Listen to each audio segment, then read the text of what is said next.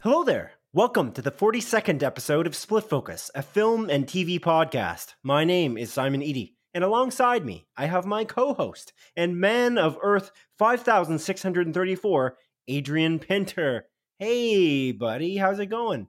General Kenobi, it goes quite well. How art thou? I'm all right. I'm all right. Hmm. Day, day, I guess it's day like 10 or day 12 of the lockdown in Ontario. Enough's enough. Let's- Ooh. I said last week we're not bringing this shit up anymore. It's depressing. Well, when you ask me how I am, you know, this is a this is a consequence or a a, a, a lead into how I am. You know, you know what I mean? It's it, it definitely influences my well being and yours as well, obviously. Mm-hmm. Yeah, it does. I'm going insane. Well, that's exciting. Yeah. what did you eat today? What did I eat? Actually, I ate this place called Coco's Chicken in Guelph. Oh, Shout out to Coco's Chicken. Very good. It's like this South Korean place. Where? Awesome. downtown. Yeah, it's in downtown Guelph. We just ordered it through Skip the Dishes. It was Mm. worth it. I argue that it was worth it. It took a recommendation from a, a coworker at work. As, as I guess that makes sense. but anyways, A yes, and- co and so- worker. A co co worker. a coworker, a co worker. no, I don't work at Coco Chicken. Come on, Okay. that's ridiculous. But no, it, it was good. It was really good. And they have like waffle fries. We got uh, Mm. popcorn chicken and waffle fries. And I had my typical salad. Did I ever mention on this podcast that I have every meal with a salad, no matter what it is? Yeah. You you have. It's a staple. It's a staple of my life. Every every meal, I just get the little little box salad with my little vinaigrette, Mm-mm-mm. and it's good for dipping for everything, no matter what it is. I've I've yet to see something that's not good to be dipped in the salad dressing vinaigrette that I make with apple cider vinegar. I must hmm. say, Okay. yeah, Okay. it's Okay. exciting. It's very So- exciting. So this Coco's Chicken, is this like a franchise, family, like small business? I believe it's a small business, but honestly, I'm not sure. Uh, it apparently opened up just as the pandemic started, uh, which Oh. is, I mean, kind of sad. But they're still open, so that's that's exciting. Yeah. Well, I mean, is it like a sit down restaurant or would it have been just like a takeout restaurant, anyways? I don't know because I didn't go there. I ordered it through Skip the Dishes. Mm, yeah, good call, good call. I was paying attention.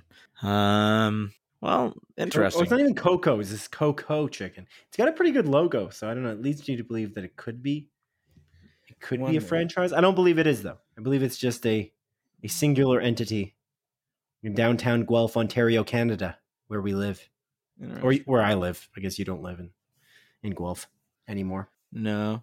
Hey, hey, hey. It's on Uber Eats as well. So I might order it. I might give it a try, maybe tomorrow or something on Uber Eats.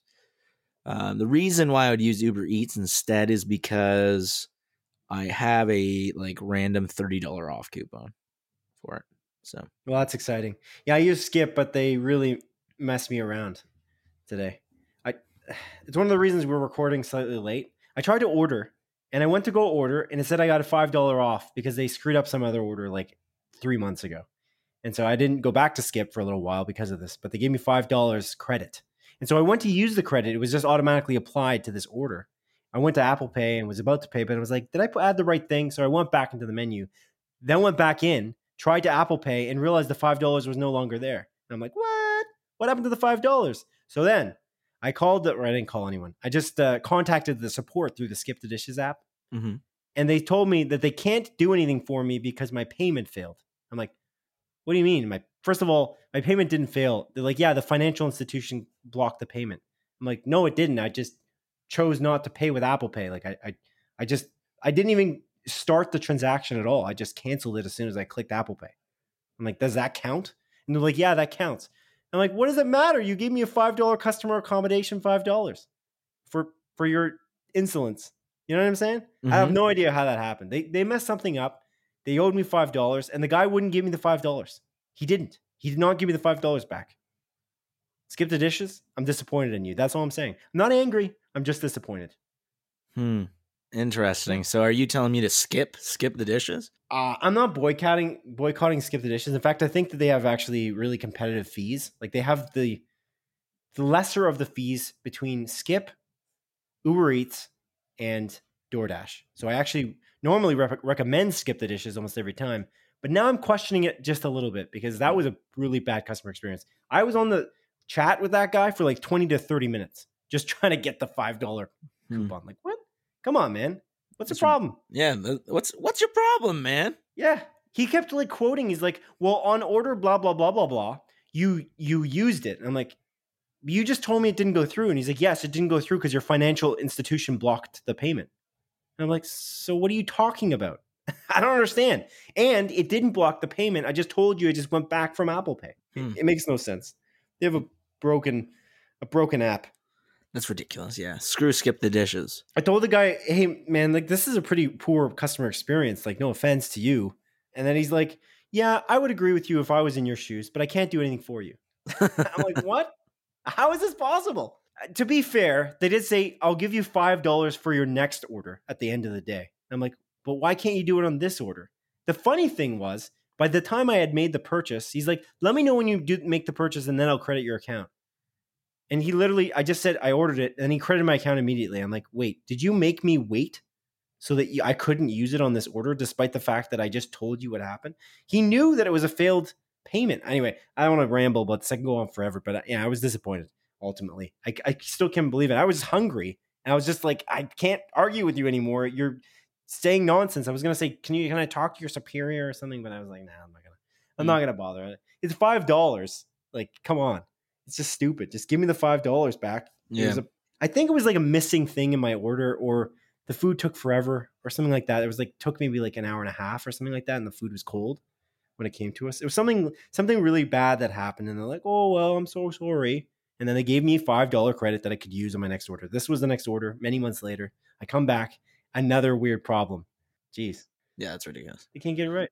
Yeah. Like I use Uber Eats quite often, like here and there, just because they get a lot of random coupons, even though I don't have like an Uber Eats pass or whatever it's called. But I use DoorDash quite a bit. And I like DoorDash. DoorDash, the fees aren't too bad. They deliver out to Mm. Maryhill, which is quite nice. I don't know. Skip the dishes I does not deliver are- out to no no. Skip the dishes doesn't even deliver to me, Simon. So they've been Oh, vetoed off my fair. list for a while, for three plus years. Yeah, DoorDash and Uber Eats though they are more exorbitant in terms of their fees. Mm. I find, but that's fair. I And like DoorDash. Has Jon Hamm as a like advertising partner, which I appreciate. Well, they need him because the the service can't sell itself. DoorDash doesn't have any famous partners. They just do a good job delivering you your food, baby. I like DoorDash. I actually paid for DoorDash Pass. I did the free trial, and I didn't cancel it before being charged like the the, the second month. And honestly, like when I, when I was charged that second month, I was like, you know what, this is actually a really good service. It's worth it Why So is it worth it because it delivers out to Maryhill for free. It's just free delivery out to my every time?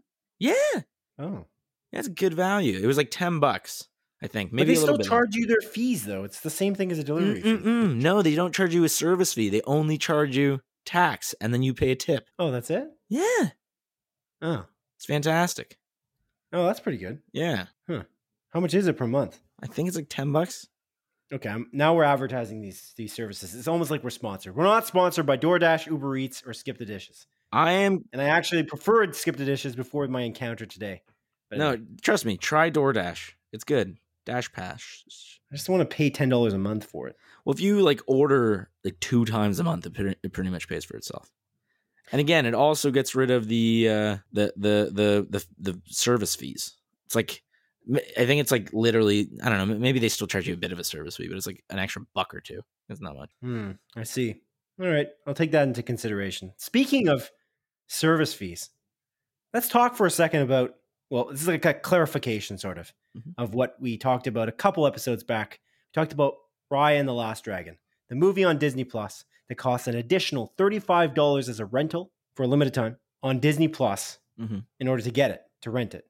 You Mhm. get it. You can watch it as many times as you want, but you get it temporarily until they make it free for everyone on Disney Plus. Yes. Raya and the Last Dragon, I looked at this a couple days ago, is free. No, not free, sorry.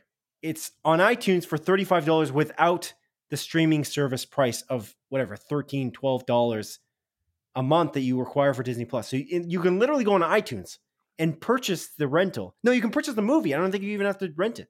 You buy it for $35. You can own it. Meaning if you cancel Disney Plus, it wouldn't matter because it's not related. Is that not ridiculous, Adrian? That is ridiculous. That is ridiculous, Simon Eady. Because yeah, it is thirty five dollars and you and you buy it. You own that license, or at least you license that thing. And there's a lot of like hubbub about like, do you really own it something if you buy like a digital thing? You'll definitely own Raya and the Last Dragon longer on your iTunes account than you would on Disney Plus if you were to just cancel your Disney Plus subscription. And the weirdest part about it as well, unless Disney is going to change the way they did it with Mulan, Poulon, sorry, Raya and the Last Dragon is going to be free on Disney Plus in a few months, or in a couple months at this point. It is. It should be in a month. In a like, a, I think at this point it's one month away. Hmm. Yeah, that, that's pretty. Silly. Yeah, it's very silly. I, I just don't get it though because it could have been less money on Disney Plus if they accommodated for the fact that you're paying a subscription fee monthly. We've said this many times on this show. We do not like Premier Access titles. Doesn't make any sense. Why is it that I can buy it on iTunes right now for $35 when I would have to rent it and then not own it on Disney Plus for the exact same price? Mhm. Who in their right mind would pay that rental? It just doesn't make any sense. And again, Premier Access is a ripoff. Do not purchase it. Please vote with your wallet because the next movie on Netflix, The Gray Man, which costs Netflix the most out of any title they've currently ever made in order to make it, they've got Chris Evans, the Russo brothers lined up, and Ryan Gosling, or as you call him, Ryan the Goose Gosling. Mm-hmm. With that lineup, that's the most expensive movie apparently they're shooting on location that they've ever made. And so I think that they could easily, Netflix could, charge for a rental on Netflix. Please, Netflix, don't do this. And also, Disney Plus, please stop doing this. And everyone, stop stop buying this. Stop buying Premier Access. Like, let go to the theaters for Black Widow if you can, please. This is just too much. It, it's not good for the, the industry at all. I agree. I agree uh, 100% with everything you said, man. I'm curious if they're going to give us an option to rent Raya and the Last Dragon for like a cheaper price before it going free on Disney Plus. I doubt it. I'm curious if they would do that. I don't think so. I think it will go free and then you'll be able to rent it on iTunes Mhm. at the same time. Yeah, probably. And then you could buy it for probably for 20 bucks or something like that. Yeah. Something more realistic. Because if they did, like, you know, release it for, let's say it was like six ninety nine or something like that for a rental, I'd honestly pay that to watch it a month at a time. Like, I don't mind doing that. Seven dollars for a rental, as opposed to thirty five dollars on a subscription service. Plus the subscription price. Yeah, plus that, It's ridiculous. ridiculous. Jinx, give me a relationship and two kids. Anyways, any other uh, show corrections? Uh, I have one clarification. Uh, kind of a correction from last week, specifically our show last week, show number 41. Last week, I apologized to Melissa McCarthy because I had mentioned a week back that I didn't think that Melissa McCarthy's acting caliber was good enough or some bullshit that's not true or it wasn't as good as other actresses or actors, whatever. Mm-hmm. And that's just not the case.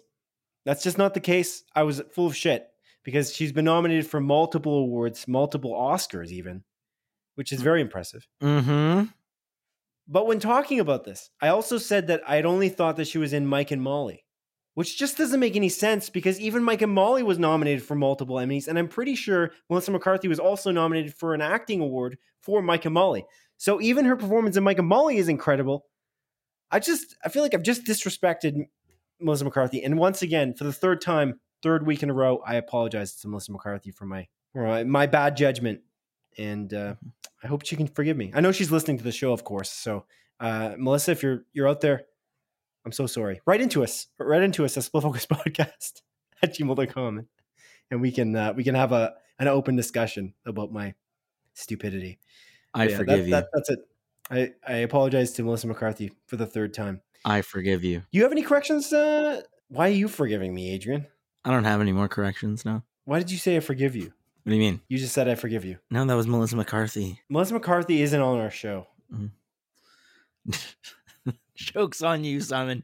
I've been Melissa McCarthy this entire time. Oh She- my god, she's the greatest actor of all time. She's amazing. You're the Uh, greatest actor of all time. I'm, I'm sorry, you're Melissa McCarthy. I am Melissa McCarthy. It's me speaking in the first person. That's incredible. It is. Were you always Melissa McCarthy? Like even when we were in the same room recording this podcast, or only now? Now that I can't see you. the entire time? No way. You're. Mhm. Oh my god. This is. You're the best actor I've ever seen in my life. Thank you. I, we hired the same guy that did Gary Oldman's makeup in um, The Darkest Hour. Oh, that guy's great. Yeah. That's Yeah. incredible makeup. It's incredible. What happened to Adrian though? Because I, I do need to do the podcast with Adrian. I've been Adrian this entire time. His en- entire. No, I'm not going to carry on.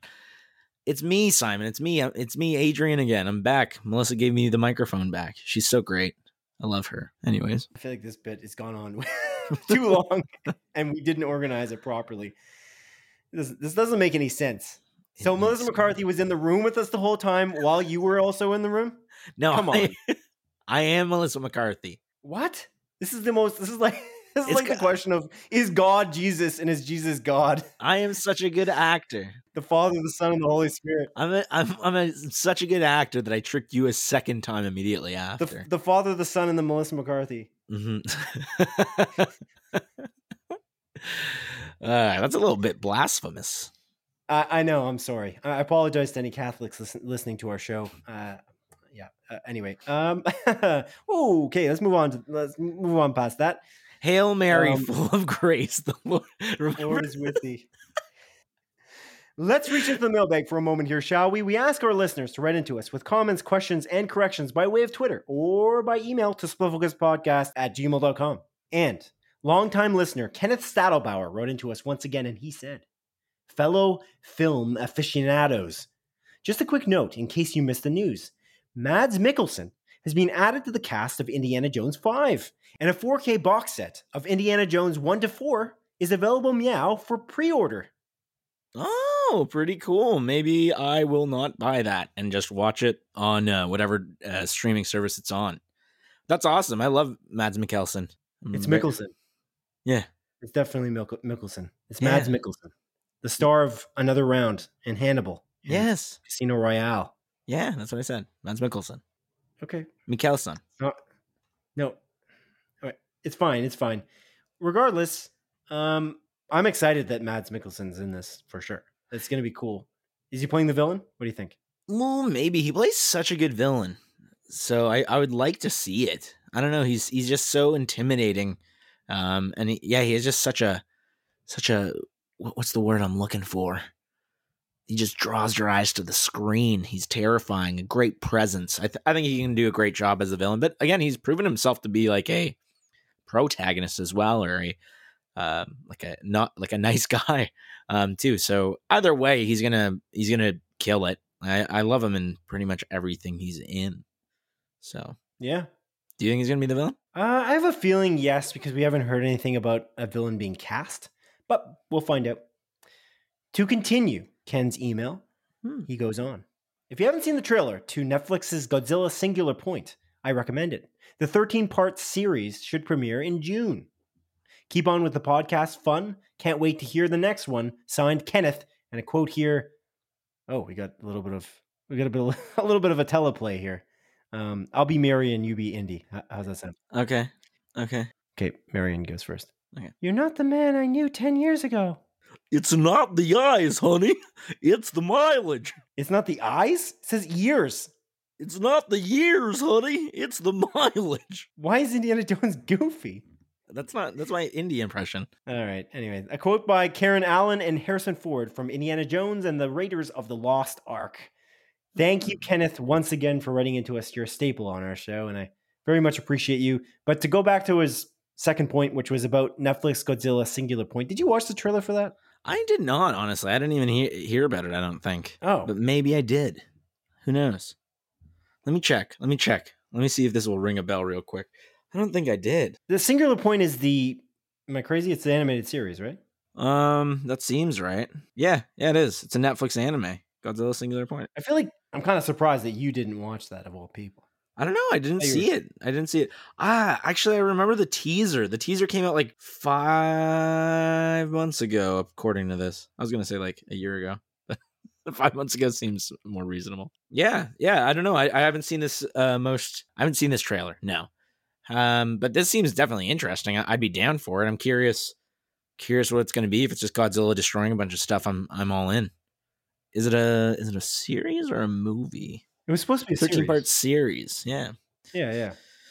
interesting. Yeah, I don't know. Um, I kind of want to watch the trailer real quick. Do you want to just watch the trailer real quick? Oh, yeah, let's let's watch the trailer and then cut to the moment we finish the trailer. How's that sound? Sounds good. Okay, so there's gonna be a weird cut in a moment, but we're gonna watch the trailer. Cool. And you can follow along. Pause pause the podcast. Watch the trailer for Godzilla Singular Point, the Netflix of anime series. Hmm.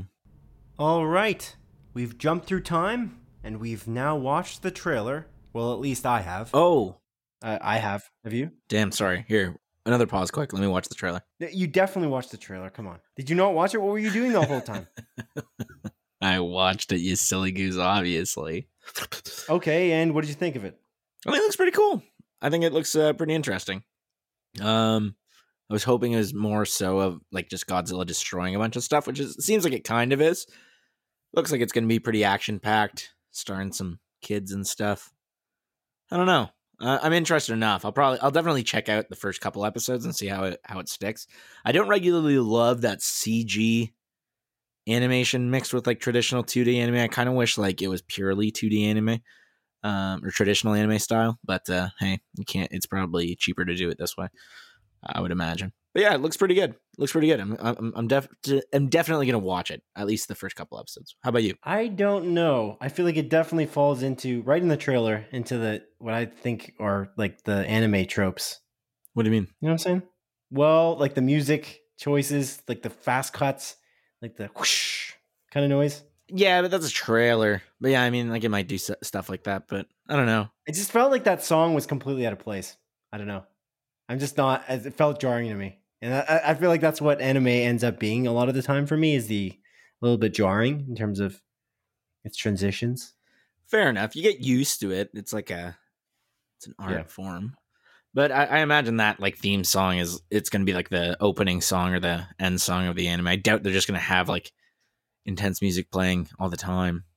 Yeah, yeah, yeah, yeah. No, I, I'm not ruling it out, but I'm not uh, super keen on it necessarily. Yeah, I feel like it looks more interesting than the Pacific Rim uh, series. I, I mentioned that I watched like the first episode a while ago, um, and I don't know. Like I, I, w- I was planning on going back to it, but I guess like it just didn't hook me enough to really want me to. I thought it did, and then anytime I was given the opportunity, I just watched Grey's Anatomy. So, Oh, I see. Yeah. gotcha. No more episodes like that uh, terrible episode with the car crash and the musical. No, thank goodness. Thank goodness, no more. I actually am on episode, uh, sorry, season nine now. Um, so I'm just Oh wow! I'm just going through this show, man. I'm eating it up. Um, and there's like this pretty big episode. I'm sure like you've heard of it because I, I didn't realize this happened. I guess this early in the show or whatever. But there's there's like a plane You're on crash. season nine, dude. yeah. Early. Well, like this long Well, ago. I guess I should say this long ago Oh, because I it's because because yeah they're on season like 17 or whatever. But yeah, like Like it, most uh, series don't reach ep- like season nine, is what I meant. You know, You're I mean? right. You're right. You're right. But yeah, the, the uh I don't know, the ending of season eight is pretty wild. It's like a like a big thing happens. It's not anything I'd expect. I feel like everyone's like seen those like commercials way back in the day where it was like a plane crash or whatever. But yeah, like some of the char- some of the characters are on a plane crash and everything. And super Yeah, intense and it's like the season finale episode and then it like kind of ends very abruptly. And I was like, "Oh, it's a two-parter." And then it's like, "No, like season 9 starts." And I was like, and they do like a weird time jump and I was literally thinking there I was like, "If I had to wait a year for this, I would have blown my brains out." Cuz I was like, "Oh man, this is so crazy." And then the season 9 episode starts and it's like not even referencing what happened. Cuz it's like oh again, no! it's like a time jump. I was like, you got to be freaking kidding me. It it does. It, it it does eventually. It just starts off that way, and I was getting so impatient, waiting like the twenty minutes before it started like revealing what happened, and like kind of flashing back to it. That I was like, I, I was just thinking, imagine if I had to wait a year, and then that was how the episode started. I would snap. So. I was, I was kind of annoyed about that, but other than that, it's it's good. It's really good. I still, I'm still enjoying watching it a bunch of characters get like written off and some characters get killed off and everything like that it's they go pretty intense and so a lot of my favorite characters are kind of gone or at least Oh no. yeah. So it's it's a little bit weird, but again, my favorite characters were characters that came in on the later seasons. So I don't know, maybe uh maybe these like newer characters will grow on me as well and everything like that. So it's kind of interesting. It's interesting. It's it's nice. Again, I, I've said it before, and you think it's not a compliment, but it's a really good background TV. It's easy to watch, easy to listen to, and uh, yeah, it's good. It's good. That's my that's my weekly Grey's Anatomy update for you. Sweet. What's uh what else have you been watching this week? Has Um, it just been Grey's Anatomy? Hmm? No, no, actually. There, there's been a couple of things I watched. Um, actually, one thing I want to mention, uh, not about Grey's, but since we already talked about a trailer, is that they revealed the Resident Evil Infinite Darkness trailer, which is a Netflix animated series as well, um, based in the Resident Evil universe, starring uh, Leon Kennedy and Claire Redfield, um, the main characters of Resident Evil 2, but it takes place after Resident. Anyways, timeline's all messed up. But anyways, that trailer looks pretty damn good. Uh, I'm definitely excited about that one. I think that series is coming out in July. So that's a Netflix series I'm definitely gonna watch. I'm I've been I realize like I'm a pretty big Resident Evil fan, not necessarily the movie franchises, but the games without even realizing it. I played pretty much all of them, and I'm super excited for Resident Evil 8, uh, which is coming out in a couple weeks. Book time Cool. off work for that. But yeah, anyways, uh, Resident Evil Infinite Darkness looks really good. I'm excited for that. That's great. What have you watched? I watched I watched some more Superstore, but I don't want to talk about that too much. I I, re- I really am enjoying it. I think it's really funny and it's great. Uh, I think it's in its last sec its sixth season right now, which is cool. But the main thing that I'd like to talk about that I've been watching this week, or that I did watch this week, is the Oscar nominated Best Picture nominated film Nomadland, which I know you watched as well, if I'm not mistaken. You're not mistaken. I did watch it. What did you think? I thought it was amazing. What did you think? I thought it was uh, pretty good. I didn't love it. I'll be honest with you, uh, but I think it's a really good movie. Um, I don't know if I would recommend it to everyone Ooh, because it's uh, it's interesting. I don't know. It's it's different. It's not a movie that I'm relatively used to, and like while watching it, all the descriptors I want want to use for it seem very negative. But for whatever reason, I see. still really liked it. The movie Okay. is filled with like a lot of, you know, slow moving shots or these long shots on like open roads and beautiful fields with like music playing in the background. And I mean, the shots are beautiful. Like the cinematography in this movie is absolutely fantastic. Like it's really, really good. And the music just goes like the score goes so well with all these shots. And uh, Yeah, it's all- piano pretty much, I think, only. Like it's Yeah. exclusively piano, the score, which is, yeah, it's beautiful. yeah, it, it sounds fantastic. And although not much is going on, it's like I'm still just staring at the screen and like almost admiring what I'm seeing, which is very odd to say in a movie. Um, the movie itself uh, is takes place over a, a year, um, uh, following this one character, but as well as all these characters that she meets throughout her uh, throughout this year, or, or characters that she's already known. Uh, main character being uh, played by Frances McDormand, um, and she's she's she's amazing in this movie. And she's this you know nomad, so doesn't have like a house, but her home is her van, and you know she's just kind of driving around. I guess this is kind of inspired by true events, not necessarily based on a true story of you know this town called Empire, if I recall correctly, in uh, the U.S. That was like a small town that I, I don't know. I think they I forget what the it's like a type of stone that they sold or, or manufactured or whatever, and then within like a couple days, like the entire factory got shut down and everyone that worked there lost their homes and everything like that. Uh, it took place in like 2011 or whatever, and then the movie takes place shortly after that. Again with Frances McDormand, she's kind of a like her husband passed passed away before the movie takes place and she's again just being a nomad just traveling around working enough to you know keep her a lot herself alive but not actually like settling down anywhere and living in a home. And uh, it's filled with a lot of just what i want to almost say is boring and almost pointless dialogue that but it's still very interesting dialogue. I, I, I don't know i can't really put my finger on why i like this movie so much but there's something very beautiful about it you know? There's just like these characters just talking about this random shit, talking about their past that, and I've never even met them before or seen them before, and I'm still just my eyes are just glued to the screen and listening to it going on. So I don't know. I, again, I I think it's a really good movie, and I really liked it, but I I, I just don't know if I could necessarily recommend it to everyone, if that makes any sense. Okay, yeah, that's that's fair. It's definitely sad. Like it's it's like a definitely a, like a beautifully sad movie. Yeah, it's uh, melancholy is what I would use. Like it's melancholy all throughout. It's extremely human, and I think that that's the biggest element. I feel like that that, that just continued to draw me in. It's like a very very human story, and I think that David Strathairn, uh, like he does such a great job too. And like he, they both kind of seem like they're just not acting; that they're that real, that they're just the they are these people, which is just that's the probably one of the most impressive things about the movie in general. The interesting thing is that Bob Wells, I don't know if you remember the character Bob Wells, the guy with the beard, Mm-hmm. and Swanky, Yep. the uh, lady with the cast, like the nomads. Yep. Those two individuals are not actors. They are actual nomads that they just hired to do to do the role. Oh, also Linda May as well. Those are Mhm. actual nomads that they just hired on. Like Chloe Zhao, the director, apparently approached them and and like apparently Swanky was like, I I don't want to have to have anything to do with this, and she needed like some kind of surgery, and I think she may have agreed to it because she got paid for it. I don't know. I'm not sure, but it was. She's like, I don't want to have anything to do with this. I don't have no idea who Frances McDormand is because it's it's not George Clooney, I guess, I guess or like I don't know, uh, Julie Roberts. Uh, so she didn't recognize the name. She's like, I don't. I don't want anything to do with this, but apparently Chloe Zhao was able to convince her to do the movie, and I just find that like it's extremely real, and that's one of the the greatest elements of of, of it is how real it feels. It feels the dialogue may not be completely plot serving, but that's what's so kind of interesting about it, and the, interesting locations they go to, like it just kind of keeps you intrigued the whole way through, and you're kind of wondering where Frances Frances McDormand's character is going to end up at the end. Mm-hmm. Yeah, that, that's exactly it, man. It, it is a very real, like it does feel real, and I, it's crazy that you say that because I was thinking, like, because in the credits when they write the person's name in, it is literally their name. Like it's like Swanky is in the credits as Swanky.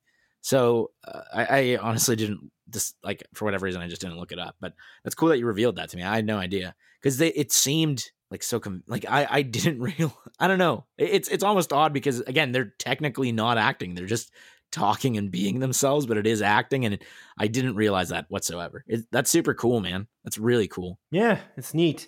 Like it just it's such a calming movie as well. There's something very centered about it. And again, much like Promising Young Woman, this movie it knows what it is. Like Chloe Zhao knows what the the whole idea of the movie is, and she just keeps the thematic Mhm. tone all the way through so consistently and so brilliantly. It's it's it's fantastic. It it is good. It's just really sad, and it just there's something lonely and I don't know. It's very human. I, I don't know. It's just kind of it's really good.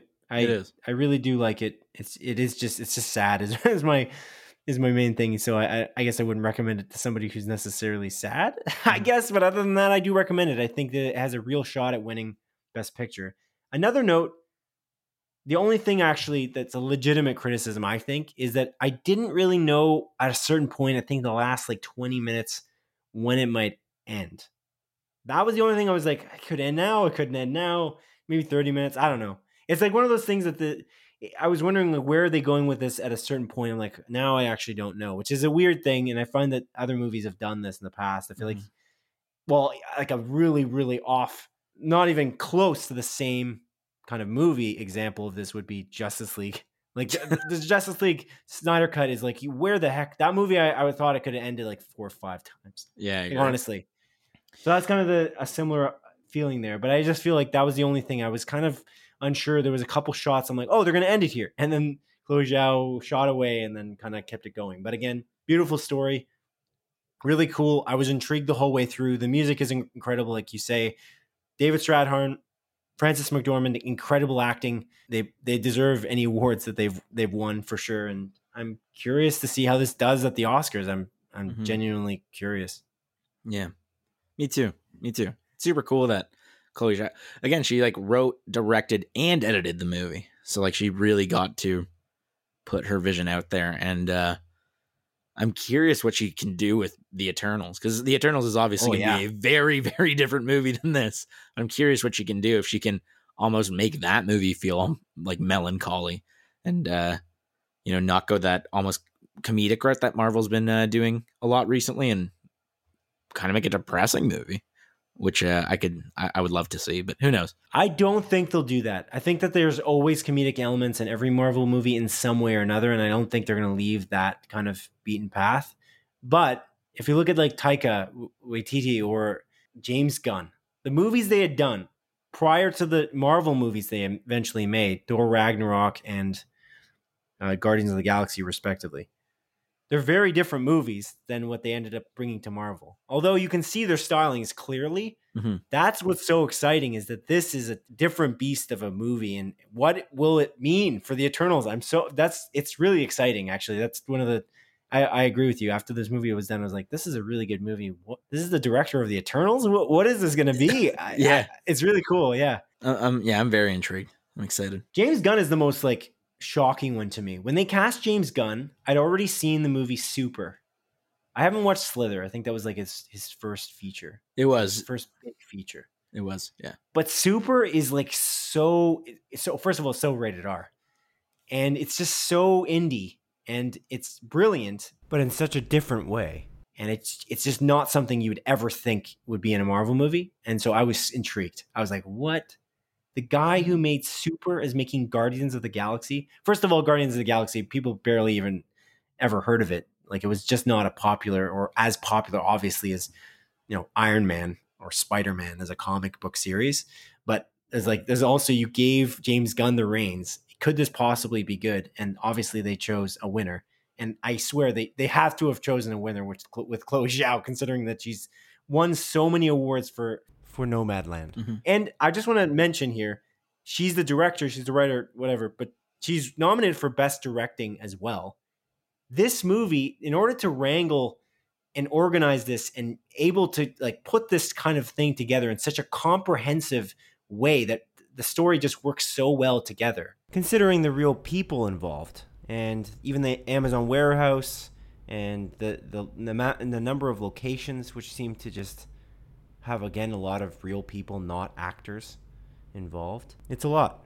I just think that it's it's brilliant and I'm again uh, I, I think she's got a good chance of winning best director because it's just it's so uniquely put together and, and and it's again got real people in it that are arguably acting fairly well like they're they feel like they are real people and they Mhm. are and i think again that whole thing is impressive so i think that she's got a good chance for the best directing award just because of the way she's managed to pull this beautiful movie together Yeah, I agree completely.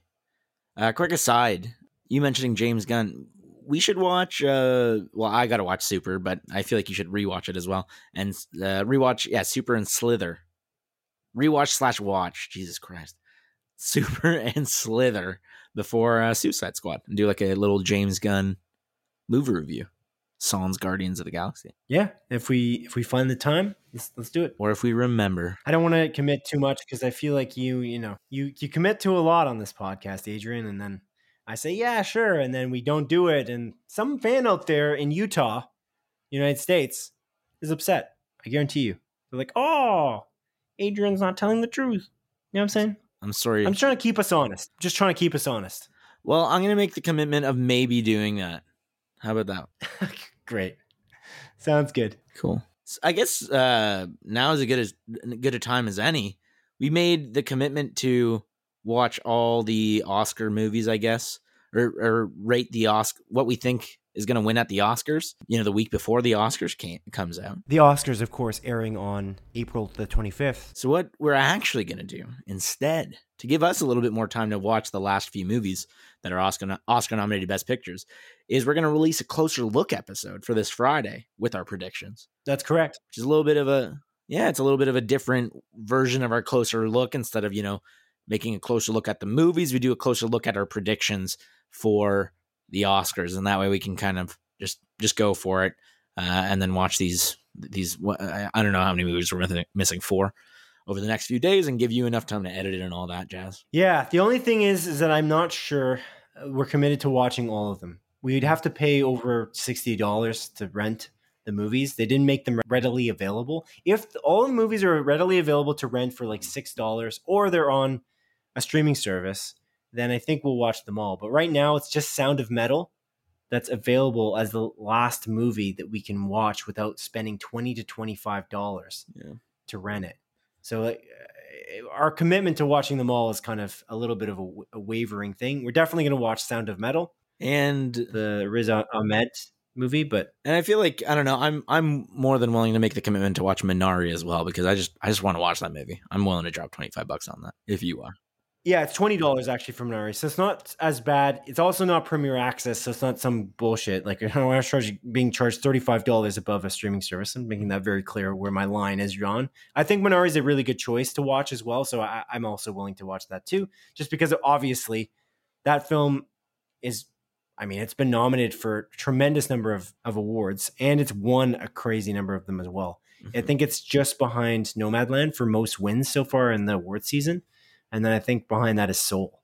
So uh, yeah, I would agree with you. Let's watch a Minari and Sound of Metal. Hopefully, Judas and the Black Messiah and The Father go on sale for rentals. free to play. Goes in streaming. Some streaming service scoops them up, like Amazon Prime Video or Crave or something like that. That would be fantastic. But we just have to wait and see.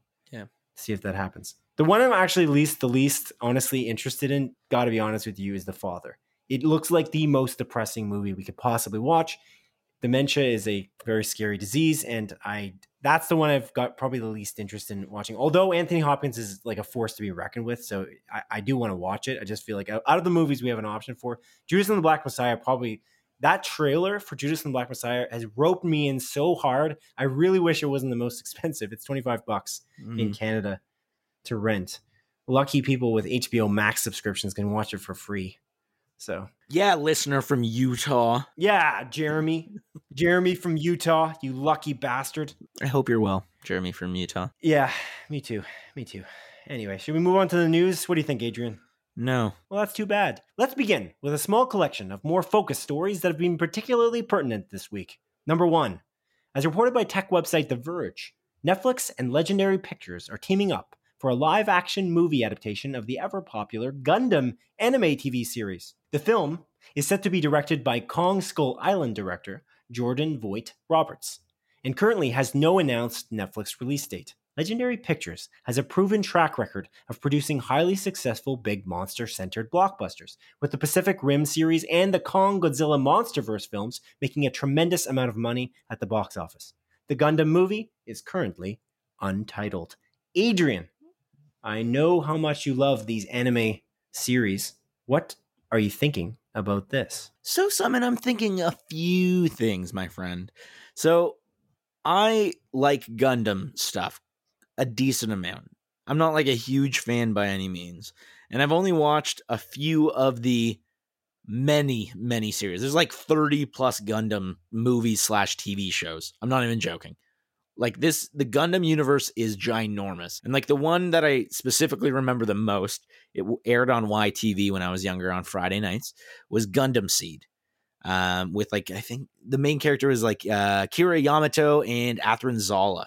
Uh, I used to actually name a lot of my characters whenever I played video games Athrun, funnily enough, because of that show. Oh, Yeah. okay. I really love that series. Like I, I remember watching it again every Friday, being super excited to watch it on YTV. And there's some wild stuff that happens, and you know, just Gundam as a concept is super cool. It's these big robots, you know, controlled by people, like fighting these big galactic wars essentially with one another, and using like these, you know, there's like you know, select few people that can use these Gundams, and they're just murdering each other. And it's So, in other words, the Power Rangers. no, but they're like huge mech suits. Like it, I I, know, would say, I, would say it's closer to Pacific Rim in that style. But again, these like mech Well, no, suits, Power Rangers has mech suits. They have mech suits they can get into, right?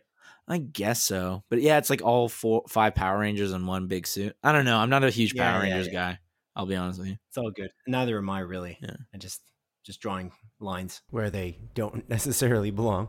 Yeah, but like these Gundams can you know like fly through space. They're they're like spaceship machines that like just destroy like one another and can destroy like cities and everything like that. It's it's a really cool cool franchise. But again, I, I will admit I'm not I'm not uh, I'm not into like super into it. I've probably watched like a total of let's say like one percent of all the Gundam stuff because there's just so many different uh I guess universe, not universes, but again, TV shows and everything within this universe um, that are like different timelines and everything like that. So you know, there's like a future timeline and like just different years, and it's it's it's wild. Um, so it's a very very huge series, and Jordan Vogt Roberts obviously he's proven himself with Kong Skull Island. I really like that movie. And he seems like a big fan become director, which I really like.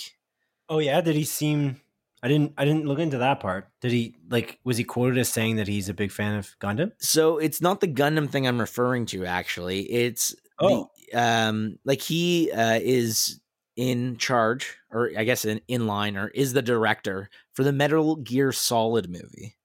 Metal Gear Solid being a original like PlayStation series, I guess, um, made by Hideo Kojima, who is um, you know very very big guy in the in the gaming industry.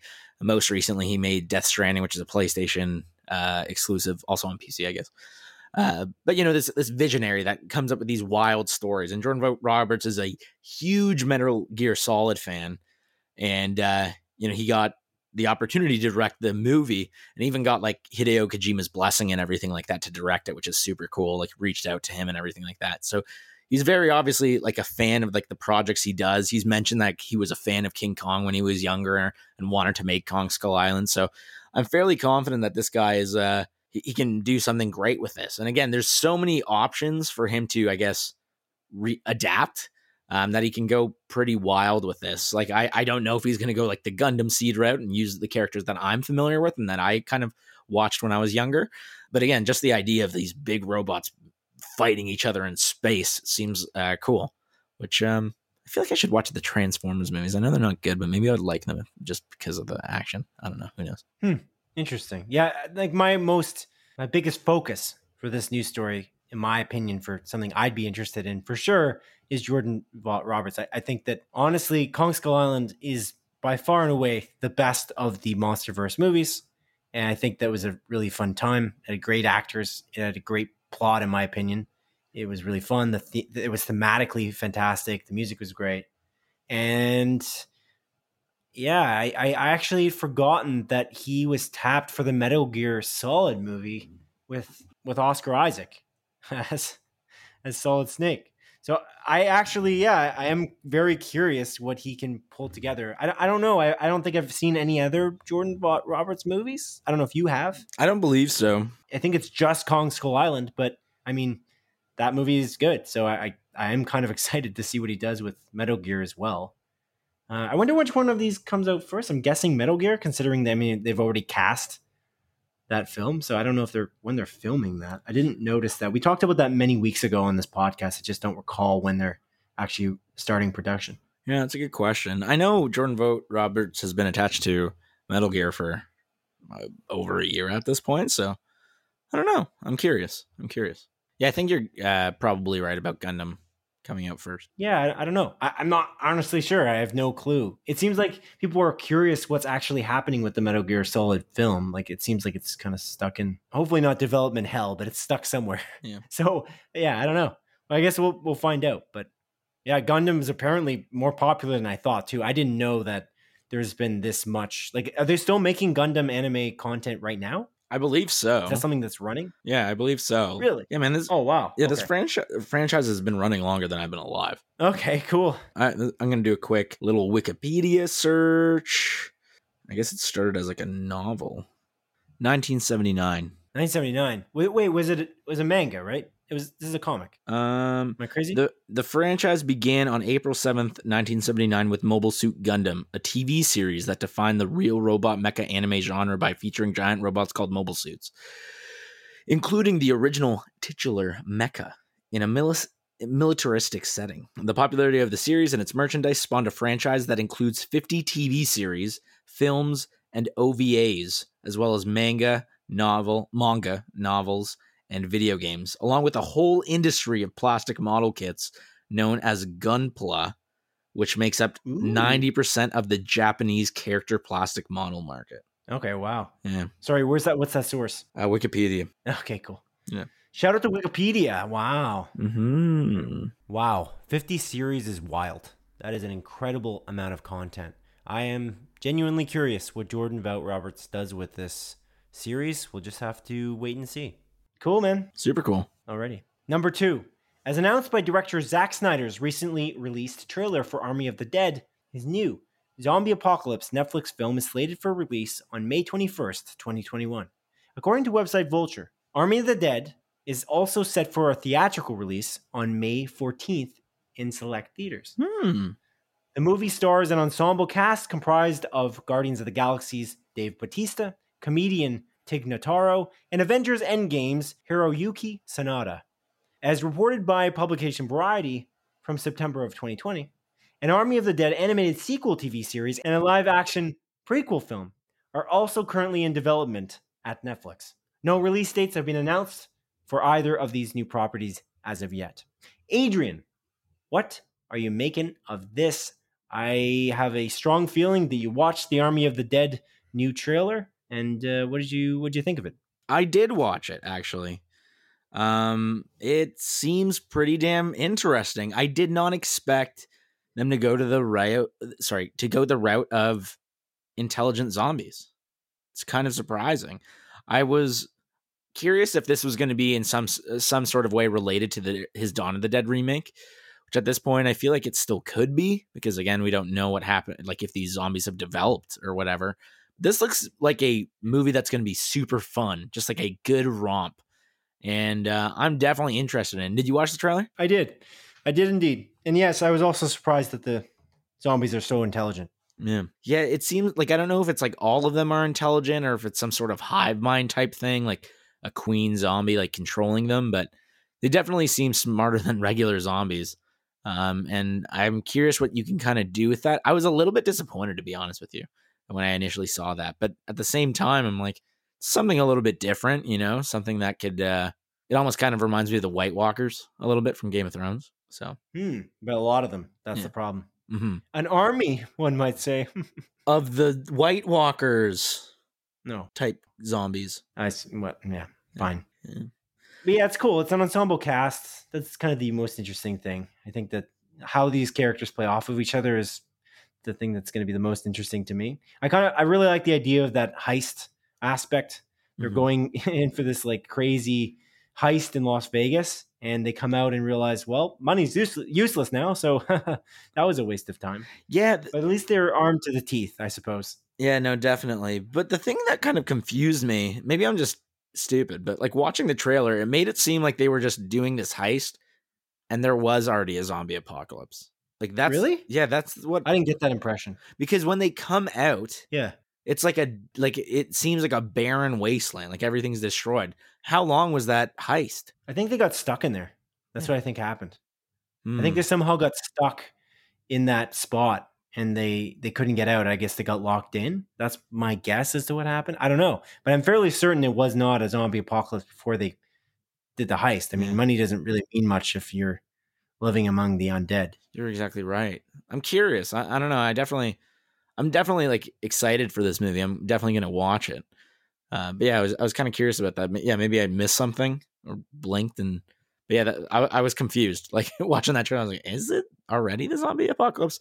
Because again, this animated, uh, sorry, not the animated uh, series, but it, yeah, I guess this like live action prequel film. It's supposed to be like the beginning of the outbreak.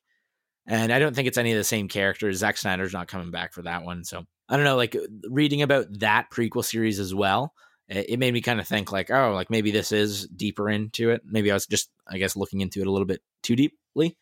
But I don't know. Um, yeah, it seems interesting to me. Like I'm definitely sold on this. I'm definitely going to watch it when it releases on Netflix.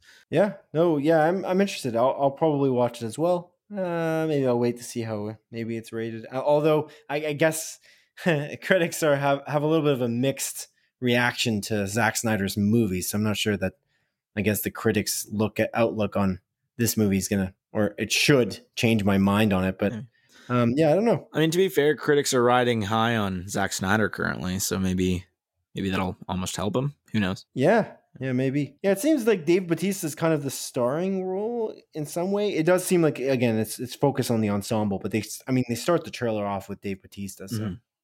Yeah, I definitely agree with you. Like, I think he's the guy that's going to bring the most people in, most likely. I know, like, Tig Notaro is, like, I guess relatively popular, but I don't think she's, like, she's not huge. I did watch her Netflix uh, comedy special, actually. One of them. I don't know if she has multiple. And it was pretty good. It was pretty funny. She has a very, like, dry sense of humor and very monotone delivery, which I always appreciate in, like, a comedian. Um, I was watching it with a buddy of mine, like, a while back. I don't even remember how long ago. Uh, but he didn't like it at all. But I don't know. I, I laughed a few times. Um, it's not like haha, like my stomach's hurting funny. But again, she just has really good delivery, very monotone delivery, and I feel like that would work well in a zombie apocalypse sort of um, setting. I'm curious. Yeah, for sure. Mhm. Alrighty, number three. As referenced by publication The Hollywood Reporter, Star Wars actor Mark Hamill and comedian Bert Kreischer have been cast in a new film called The Machine that's based upon a story Kreischer told on stage about his trip to Russia. The story follows Kreischer as he goes on a college trip to Russia in the 1990s and falls in with the Russian mob.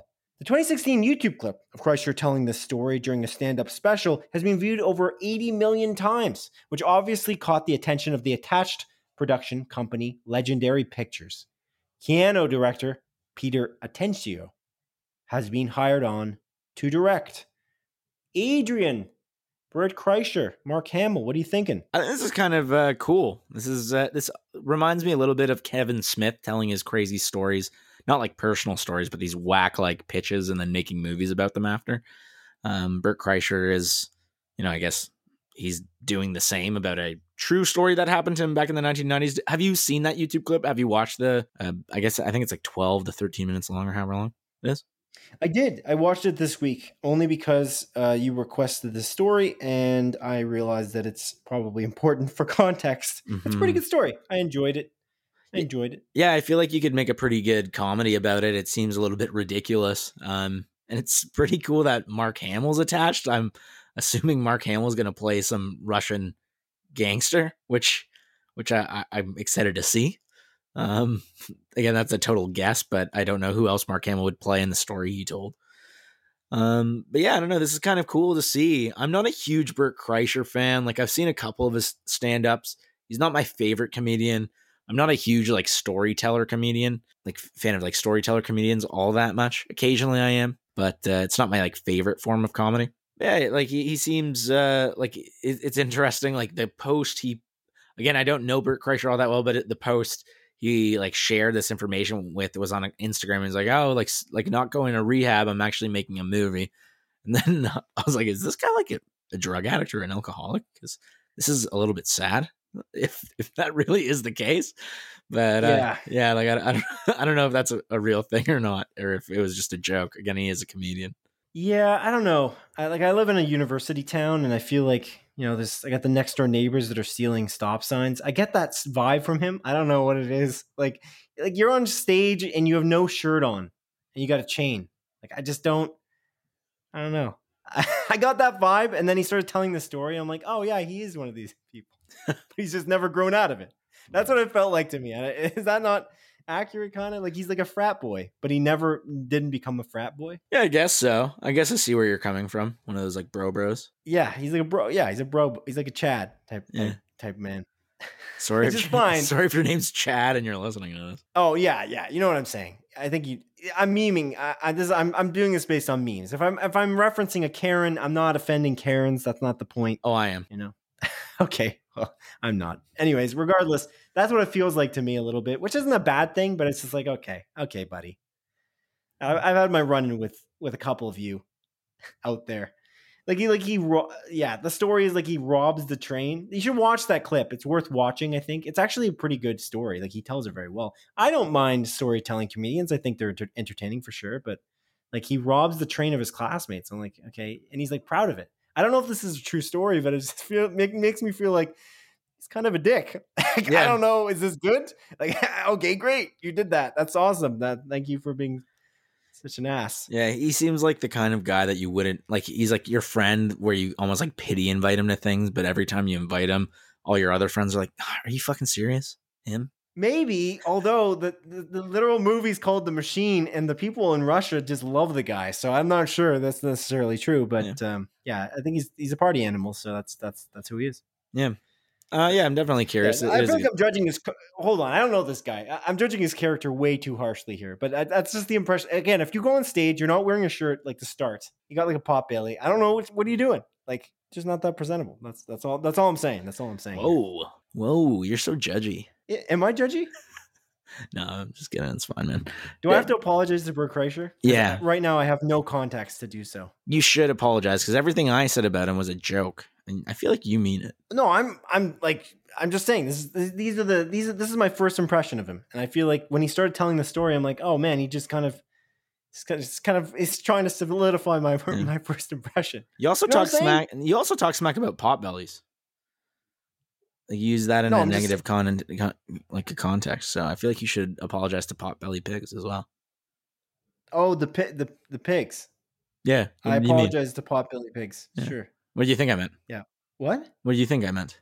To pot? What do you mean? Did you ever watch Keanu? I did. I did. I like Keanu. Very, thank you for getting me out of that. Um, uh, Keanu, yeah, it's really good.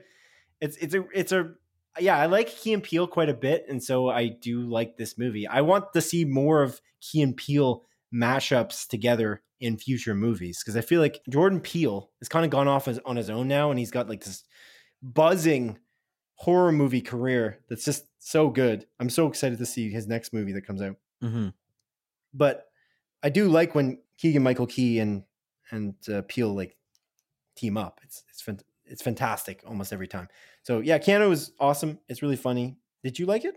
I never watched it. I was curious. Oh, you never even watched it. Oh, No. okay. Yeah, no, it's it's pretty good. I enjoyed it. Maybe I'll watch it.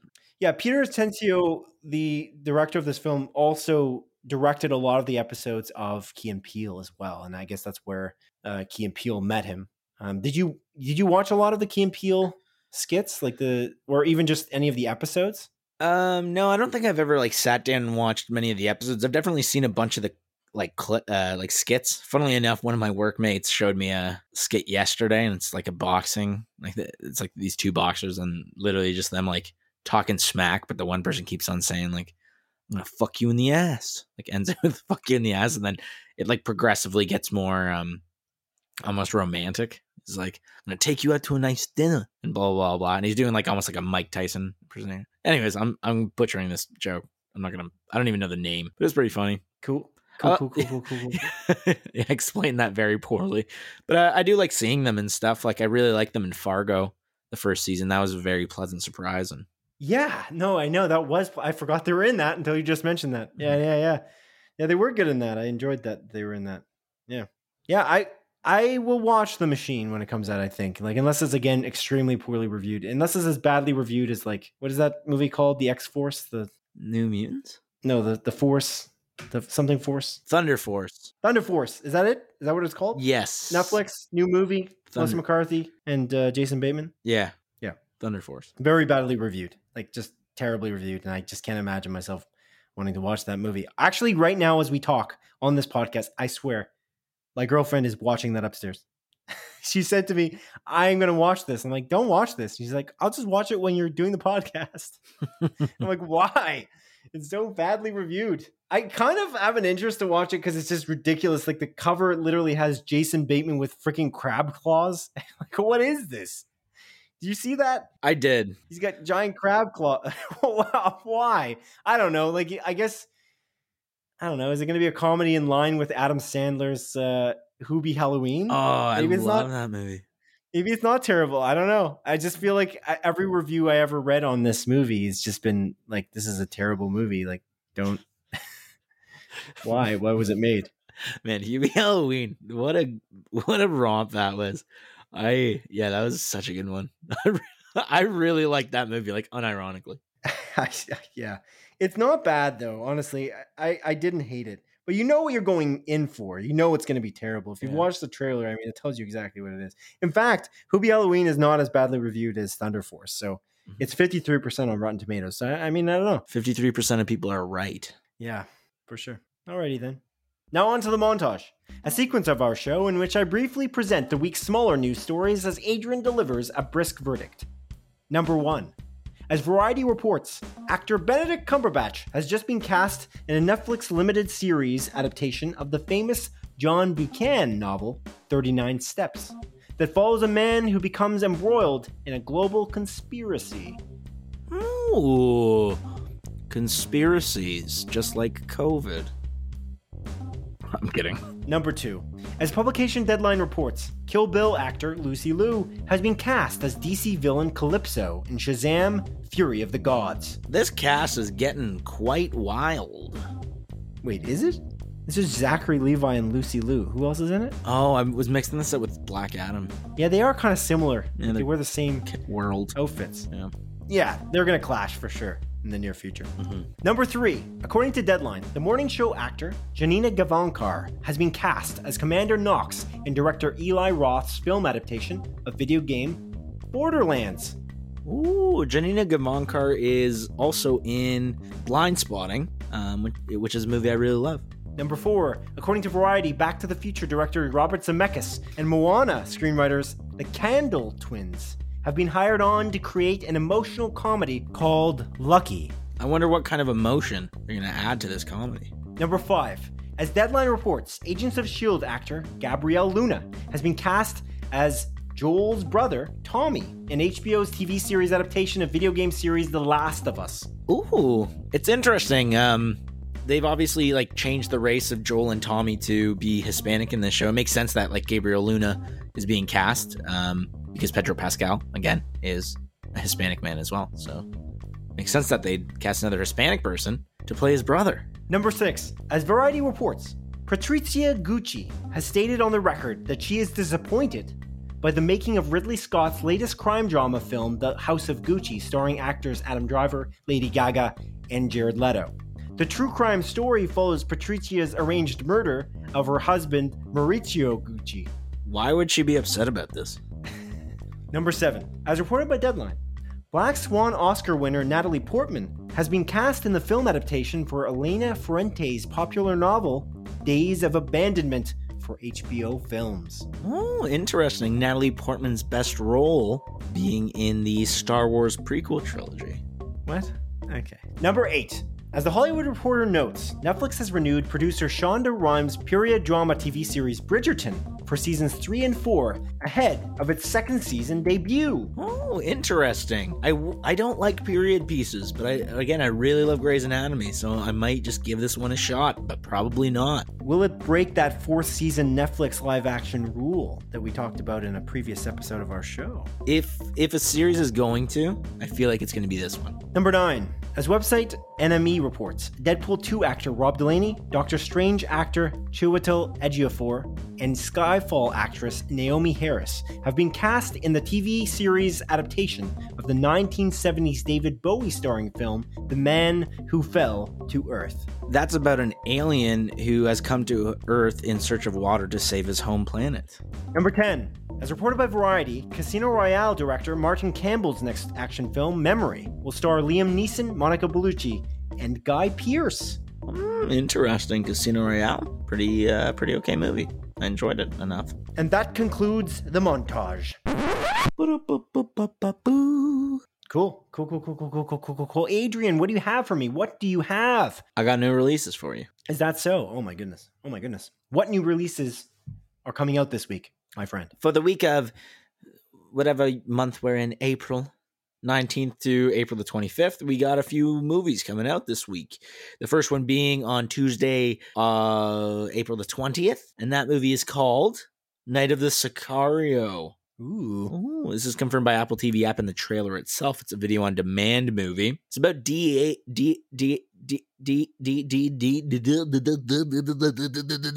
DEA agents. DEA agents. Thought you were gonna start singing. Why? We do a musical episode of our podcast? What do you think? No. Oh, actually, speaking of musical episodes, I sent you a clip, or somebody sent you a clip, because of course we don't talk outside Never. this podcast, of the show Cop Rock from the 1990s. Did you watch the clips? I did. I did indeed. Yeah. It's awful. but it's uh, don't you think it's probably better though than that episode of Grey's Anatomy?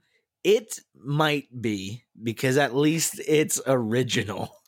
And it's, I guess, in relation to what's going on more so. Look, look, man, I was singing that Baby Merchant song long after I listened to the clip when I after I sent it to you. That's Mhm. all I'm gonna say. You know what I'm talking about? Did you get to that? Did you get that far in the clip? Yeah, there. You sent me two, didn't you? Yeah, I'm just wondering if Oh, you sorry, listen not how you. far you.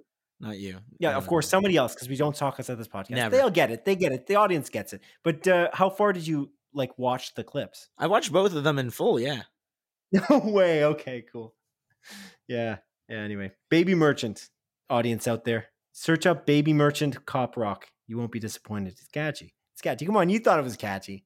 Uh, I don't recommend it whatsoever. That actor's head head movements, the head bobs. Come on, Mm. that guy. Wow. Mm, Wow. mm. Have those people gone on to do anything? I don't know. I'm trying to think about it. I feel like I've seen the Baby Merchant guy, Hmm. like the guy who's singing. I'm the Yeah, none of them. baby merchant. Anyway, it's incredible. It's incredible. It's an incredible show. They they should remake that today. That's what the, what are they what are they doing? Making remaking all these other things. Remake Cop Rock. Come on. Come on. They did have that one series. I don't know if I mentioned it last time, but that uh, I think it was maybe NBC went for like two or three seasons called Galavant, which was like that Oh musical. show. yes. That was yes. That was actually apparently not terrible. yeah. I think it was. it. I think it was a comedy as well, though. Like it, it, it embraced what it was. Yeah, yeah. I feel like this was too serious. Yeah. like the, they were literally talking about the second clip I sent you. There were, at one point, someone literally says, like, there's a reporter interviewing. I think it was either a cop or a lawyer, and they're like, "Do you think this had racial overtones? like, what are you talking about? Are you kidding?" they were taking everything like it was a it was a drama musical. It was so ahead of its time. it was. I I mean, I feel like I feel like uh Grey's Anatomy, you know, stood on the you know the footprints that Cop Rock left. The big they're trying to fill the big shoes The rock footprints. they left left twenty years ago. There, yeah, the rock rock footprints. I, I don't know what that even means, Adrian. Come on. Anyways, what's this movie about? Night of the Sicario. Did you even finish talking about it, or did you just no. say D a couple times and then we talked about musicals? Yeah. DEA agents do what? Do what, Adrian? They get ambushed by the cartel when trying to deliver a key witness for a case. Now, like two of them, they survived and are on the run with the person that's the witness from the Sicar, the Qatar, the cartel. Cool, man. What's up next? This next movie comes out the next day on Wednesday, April the 21st, and it's a movie called Tell Me When. It's a Netflix original film about a workaholic who puts his life on hold to go to Mexico City and fall in love to fulfill his grandfather's dying wish. Hmm. hmm Imagine your your grandfather's dying and he looks at you and all he says is just fall in love in Mexico City and then just passes away. Oh man, that's sad. And then, and then now you're like, God damn it, I gotta go to Mexico City and fall in I love with guess, someone. yeah. What choice do I have? But grandpa, I'm already in love. Here. I, I'm married. Look at the ring, Grandpa. Fulfill my dying wish. He's the love of my life. No. And then you immediately file divorce papers Yeah. and move to Mexico City. Or you commit adultery. Oh, Neither of which I condone. okay. It's way way darker, and you're not really emphasizing anything here Yeah. or specifying. Anyway- what else is coming out, Adrian? Come on, come on, my buddy. Well, the Wow. next day after the 21st, which is a Wednesday, is the 22nd of April, which is a Thursday. And the first movie that's coming out that day is a movie called Searching for Sheila. It's a Netflix Okay. documentary about journalists looking for Sheila. Okay. Who's Sheila? I don't know. I didn't look that far. Is there like a religious thing? I Here? did. I I genuinely have no clue who Sheila is. Okay, that's fair. Yeah. All right, what else we got? I don't know. I'll tell you what else we got. I'll tell you what else we got, man. It's a movie called Homunculus, which is a Netflix original film. It's about a homeless man who suffers from amnesia that wakes up after having an experiment performed on him. And now he can seize people's deepest traumas. He can seize people's traumas. Is deepest traumas. Deep, deepests. You know, you go with the plurals again. I feel like at a certain clock time of each podcast, you just lose all essence of what a plural is every episode. That's not true. I think I, I thought you were gonna say that's not true, but you didn't. So I mean, maybe you're right. Maybe maybe it's not true. That's All right, what- exactly right. What? What else is coming out? What else is coming out, Adrian? Come on, man. Oh no. Stowaway is coming out. And this is uh, releasing on Netflix internationally, but on Amazon Prime here in Canada. Oh, weird. Yeah. And let me read you the description I wrote. On a trip to Mars, astronauts come across an accidental stowaway in the ship.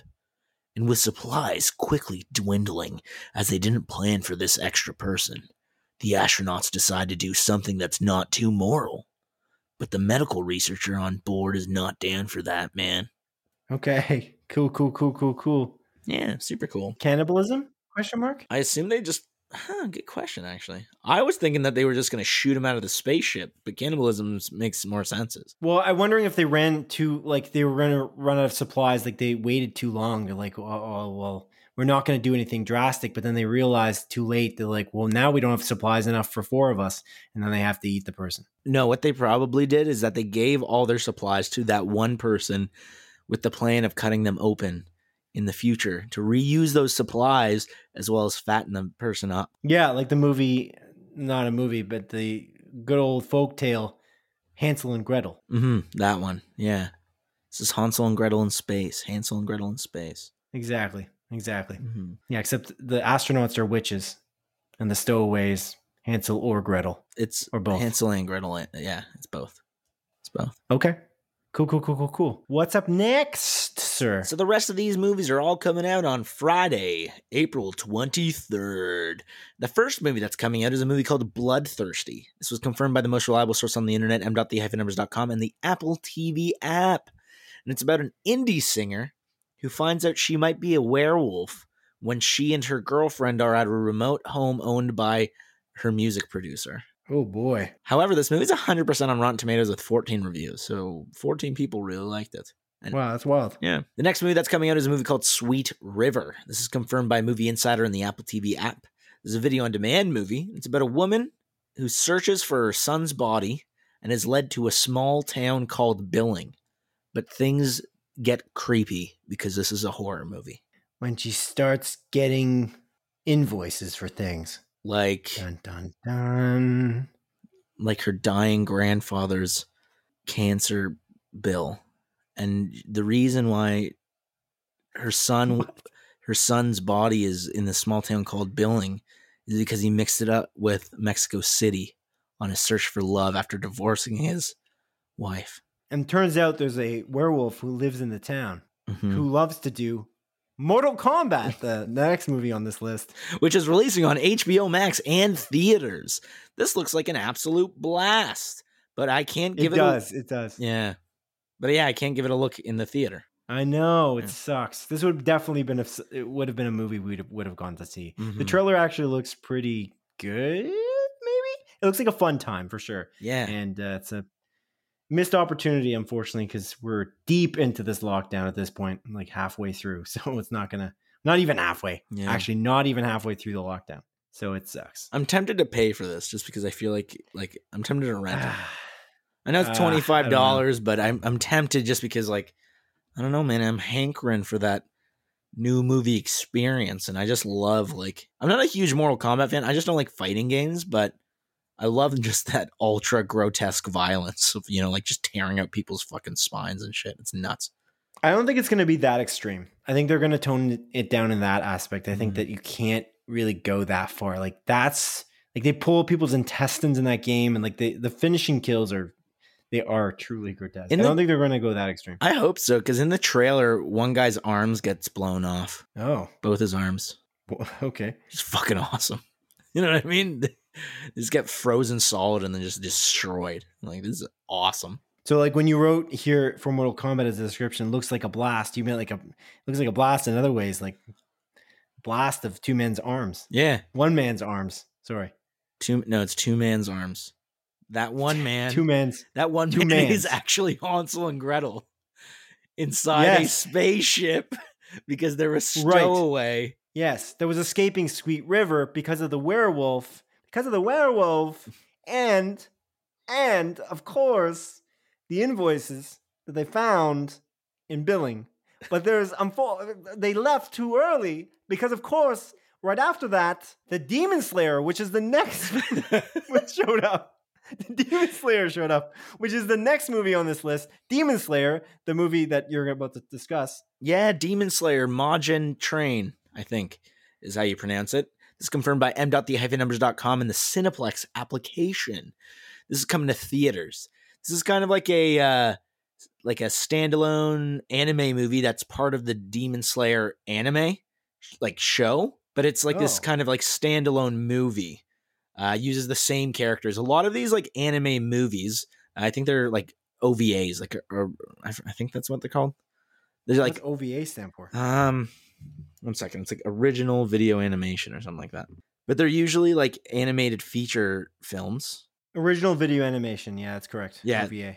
Interesting. Yeah, so they're like usually like feature length films that are like part of a anime series, but usually these movies have no real effect on the series like ongoing story.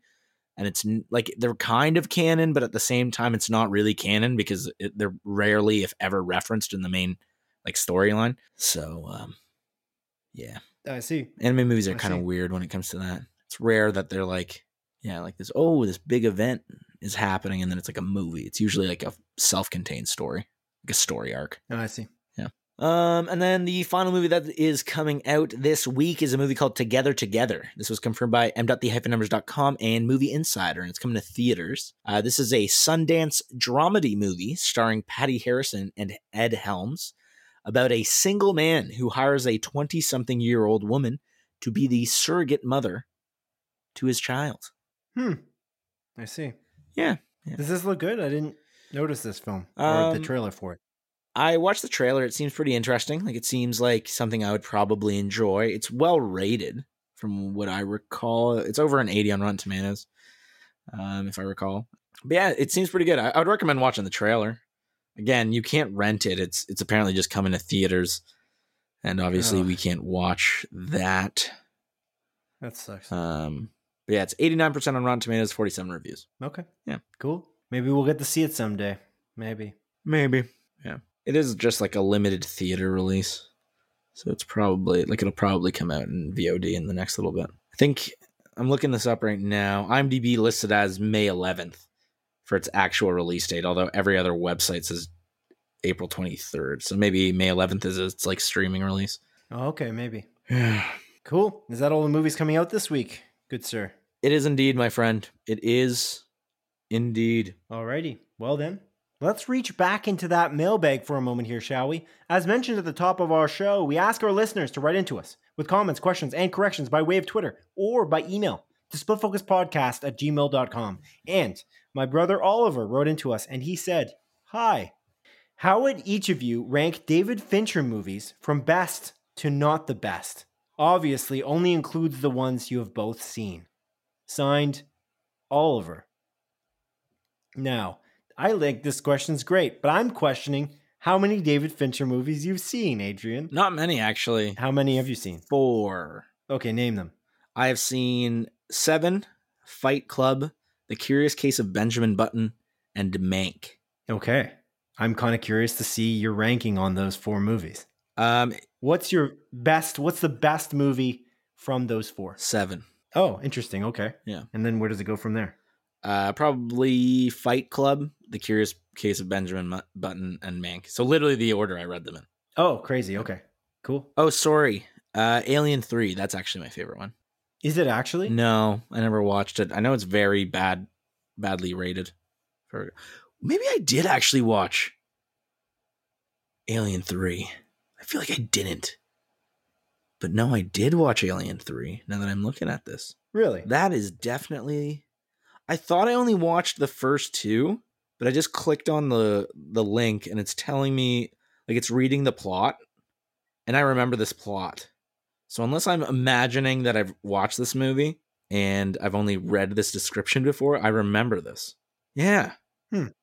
Okay. I've definitely read it, but I'm pretty sure David Fincher like doesn't say that this is a movie that's actually his. Like, didn't he like disown Alien Three? I could be wrong.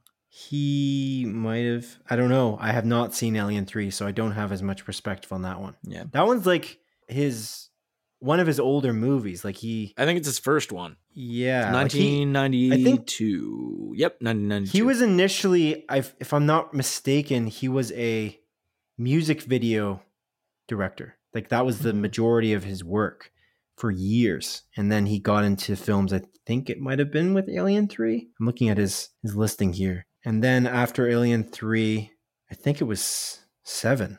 After doing a few more music videos, and And then from seven, it was the game. That's pretty well known. Then Fight Club. There's like Panic Room. Oh, that's cool. He did a Nine Inch Nails music video, which explains, I guess, his connection to Atticus Ross and Trent Reznor, which makes a lot of sense because again, they're featured in a lot of his movies as the the composers, which I find truly interesting, and it makes his movies. I feel like even better just because Trent Reznor and Atticus Ross do the score. So that's pretty cool yeah. too. I think, I, I guess, based on, I, I, guess my own interpretation of what my brother is asking is for for us here. I guess I'll do my listing of the movies I've seen, or should I do the listing based on the movies you've seen? Uh, no, based on the movies you've seen. Let's just do it like that. Real quick, uh, according to Wikipedia, real uh, David Fincher eventually disowned the film Alien Three, later stating in an interview with The Guardian in 2009 that no one hated it more than me. To this day, no one hates it more than me. That's fair. I think that's probably his least, his like his worst reviewed movie as well anyways, if I were gonna say like where that lands, it's probably number. Hmm, I don't know. It's not a good movie, but I I had a more enjoyable time watching that than I did Mank and Curious Case of Benjamin Button. So I'm gonna put number three, which is probably ridiculous. Wow, ahead of the Curious Case. Wow. Okay. Yeah, cool. the Curious Case of Benjamin Button is depressing. It's really sad. I don't know. It is, but so is I mean, so is Nomadland. Yeah, I don't know. I was pretty young when I watched Curious Case of Benjamin Button, so I didn't appreciate it as much. I feel like maybe if I watch it now, I would like it more. But I remember being a kid and being like, "This is way too sad." Curious Case of Benjamin Button always struck me as almost like Forrest Gump. Like it's this epic that kind of just travels through time. Mm-hmm. Like the time travel's wife. Uh, no, I don't know. That's not what I meant. Yeah, exactly, exactly. No. Uh, Anyways, what did no, how would you rank the movies? Best to not the best. Okay, so up first, I've got eight. By the way, I've got eight movies. Oh. Uh, up at number one, I've got Fight Club. I really love Fight Club. I I I definitely tossed up which one I would put at number one, but uh, I I went with Fight Club in the end because it's I think it's one of my favorite movies ever. Oh, it's in a top. It's definitely in the in the, my top echelon of favorite movies. But number two is The Girl with the Dragon Tattoo, which I think is just amazing starring Daniel Craig and Rooney Mara and Christopher Plummer, who, of course, unfortunately passed away this year. Uh, and then number three, I've got Mank, who, which I know you don't like. I, I was interested to see that you didn't put Mank at the, as your last one because I really thought you hated Mank. It is my last one. But anyway. No, the Curious Case I thought was the no Curious Case was before Mank. Oh, unless shit. I read it Alien wrong. Three above Mank. Yeah, that's so weird. All right, you're a weird man. Anyway, number four, we got the Social Network, which is amazing. Uh, number five, Gone Girl with Ben Affleck and Rosamund Pike.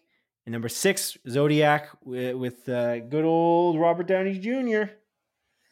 And then we've got uh, seven is seven, which I, I just realized is poetic, but I didn't do that on purpose. so that's cool. I do really like seven, by the way. I like every one of these movies. So putting them in, in any order here is kind of difficult for me in general because I really like David Fincher's films. I haven't seen Alien 3, so I don't really have a perspective on that one. And number eight, I've got The Curious Case of Benjamin Button, which he's it just felt too generic for me to really love it too much. And I feel like, kind of like you, I watched it too young, and I feel like I have to watch it again to appreciate it again. But you're right, it was also depressing. Mm-hmm. So I don't know if I'll like it really that much more. But that's my list, which I feel like could fluctuate because honestly, they're all really good. He's got such a tight filmmaking style. The other thing I'd like to mention as honorable mention House of Cards and Mindhunter are also fantastic. They're not obviously movies, but they're extremely good. Like the, especially the first season of House of Cards, amazing, and Mindhunter is incredible. I really hope that they make season three, but uh, he he likes making that kind of true crime uh, drama like Zodiac and Seven, and like Mindhunter kind of just follows that trend uh, yeah, I'm I'm a huge fan of David Fincher. Honestly, I, I must say, and I'm I'm I'm I'll sign me up for any movie he makes in the future or any TV series because again, tight filmmaking. Like he's he's very particular apparently, according to again rumors uh, on set in terms of like repeating takes constantly, and I think it shows because I I think that he, I mean, even Mank. I know that you didn't love it, but if you like even just looking at the cinematography or how it didn't seem like anything was out of place at any point. I think you would agree that that part. Oh, definitely, definitely. Yeah, I like this question. It was cool. We didn't. We don't get questions like this too often that are like, you know, where would you rank a director's films? But it's tough because I feel like I didn't really talk to my brother about this beforehand. But David Fincher is probably the director I've seen a lot of the movies for. Like, there's a lot. He could if he said Spielberg, I'd be not a loss for words. But I haven't seen as many Spielberg movies as I, I have David Fincher movies. So this worked out as a coincidence. But Mhm. anyway, it was nice that you had four as well. So oh, five. You had five, right? Yeah. Yeah, you had Alien Three. I didn't have that. Yeah. Anyway, I haven't seen any of the Alien movies. That's a shortcoming. Alien is really good. Like I really like the first Alien. I really, really like Aliens as well, which is the the sequel movie. That one is like That's such a. Why would you name it this? I feel like that that is the, it makes the sense. first mistake. No, it makes sense. There's there's more than one alien in Aliens. There's multiple aliens. I'm sure that's what they said in the in the boardroom when they were talking about it. Like, what should we call this? Well, Mhm. there's more than one alien. You get what I'm you get what I'm saying, Jim? It's aliens. Wait, wait. Oh, you're saying just add an S. Yeah. Oh, you're a genius. Anyways, that movie is really good though. I really, really love that movie. Um, Alien I know, Three. I know it's good. Um, again, I think it's whatever. It's just not like it's it's not that great of a movie, but for whatever reason, it's like it's enjoyable enough if you're in the right place. And then Prometheus, I really liked. That's actually written by Damon Lindelof. Funnily enough, I know it's not very well rated, but I really like Prometheus. It's like a slow burn, setting up some stuff. Uh, and then Alien Covenant, I think I talked about it on a previous episode when we were talking about, yeah, Godzilla versus King Kong, King Kong the Kong movie starring Kong the Godzilla um, that it's just filled with the dumbest freaking scientists ever made, ever produced. They're just the, the it- most idiotic scientists. It's a fun enough time, but they're all idiots, every single one of them. Yeah.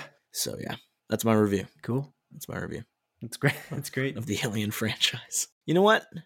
I'm gonna rate the Alien franchise right now for you. You ready? Yes, ready. Alien at number one. Okay. All right. Aliens at number two. Good. Prometheus at number three. Ooh. Alien Covenant at number four, and Alien Three at number five. You know what? I'm definitely doing a David a, di- a David service, a disservice to the David Fincher. Alien Three definitely in last place. That movie's not good. The more I think about it, I was like, I don't even have fun with it. I don't even really. Oh, last place for the David Fincher movies. yeah, Yeah, I would argue that's the case, but I mean, I didn't see that movie, so I'm not sure. yeah. I'm out of my goddamn mind. I didn't like Mank, but Mank, like, Mank is objectively a better movie than Alien Three. Like, just objectively. So I, I, I can't, I can't. Because you specifically said that Seven is your favorite one, I definitely recommend again greatly for you to watch Girl with the Dragon Tattoo. It is such a good movie. It's such a good adaptation. Well, I actually don't know if it's a good adaptation in that I didn't read the book, but I think it's a good film, standalone for sure, and it's definitely worth watching. Okay, man. Right, I recommend that because you again you put Seven as the top one. Zodiac less so. Again, also about about murder about true crime, but watch Girl with the Dragon Tattoo. Also, an incredible score from Trent Reznor and Atticus Ross in that one, as well as the Social Network, actually. But again, for the true crime aspect, because again, you put Seven as your first first option there. Cool. All right. Thank you, Oliver. Thank you, Kenneth Stadelbauer, for writing into us. Once again, I appreciate you guys. And uh, I hope that we can get more people writing into us to splitfocuspodcast at gmail.com, more people subscribing on Apple Podcasts, Spotify, Amazon Podcasts, Google Podcasts, iHeartRadio, wherever you listen to your podcasts. Please subscribe, write a quick review. And thank you, Adrian, for joining me. Do you have anything to add? Anything to tell the audience, tell me, perhaps? You're welcome, Simon. Um, I actually do have something to add. You never asked me what I ate for dinner. I ate uh Okay. I ate burek. You know what burek is? Have I talked about it on this show? Burek? Yeah, I don't think on the show you have. Yeah. It's like essentially like a puff pastry pie with meat in it. Well, at least I get the meat filled one. You can get cheese and different flavors. But anyways, I got the meat flavored one. You can buy it at the Hungarian store here in uh, Guelph. My lover actually works there, so she gets it for me, which is awesome. Nice. It's delicious. I love it. Get a little bit of What kind of meat is it? Beef? yeah, it's beef. Oh, okay. you can get different like types It- here not as much but like when i'm in serbia it's like something i eat all the time i would go there like they have like bakeries in like the small town that my parents are, are from, and like when I would hang out with my my buddy there, we would uh just get drunk downtown and then go to the bakery at like two in the morning, like past midnight, whatever, and then order like a pizza burek, and um we would eat that and drink like yogurt with it, like a drinkable. Drink yogurt. yeah, it's like a sour, like drinkable yogurt. It's delicious. You can actually Huh. it, the closest thing that you could get here, like in Canada, to that is it's called kefir, K E F I R. You can buy them at Costco. It's really good. I, I recommend it. It's it's like just sour yogurt that you drink. It's delicious. Huh. Yeah. All right. Mhm. Cool. I guess like a full circle, we talked about food at the beginning of the podcast, and now we end with talking about food. Yeah, man, feels good, man. Kind of nice, I suppose. And with that being said, thank you for listening to the 42nd episode of Split Focus, a film and TV podcast. My name is Simon Eady, and this is Adrian Pinter signing off. I'm Adrian Pinter, and I'm I'm signing off as well. And I'm signing off by saying that Batman v Superman is a good movie. It's a great movie. I really like it, and I recommend those out there to watch it. All of you. Goodbye. Take care. Goodbye. Take care. Goodbye. Take care. Goodbye.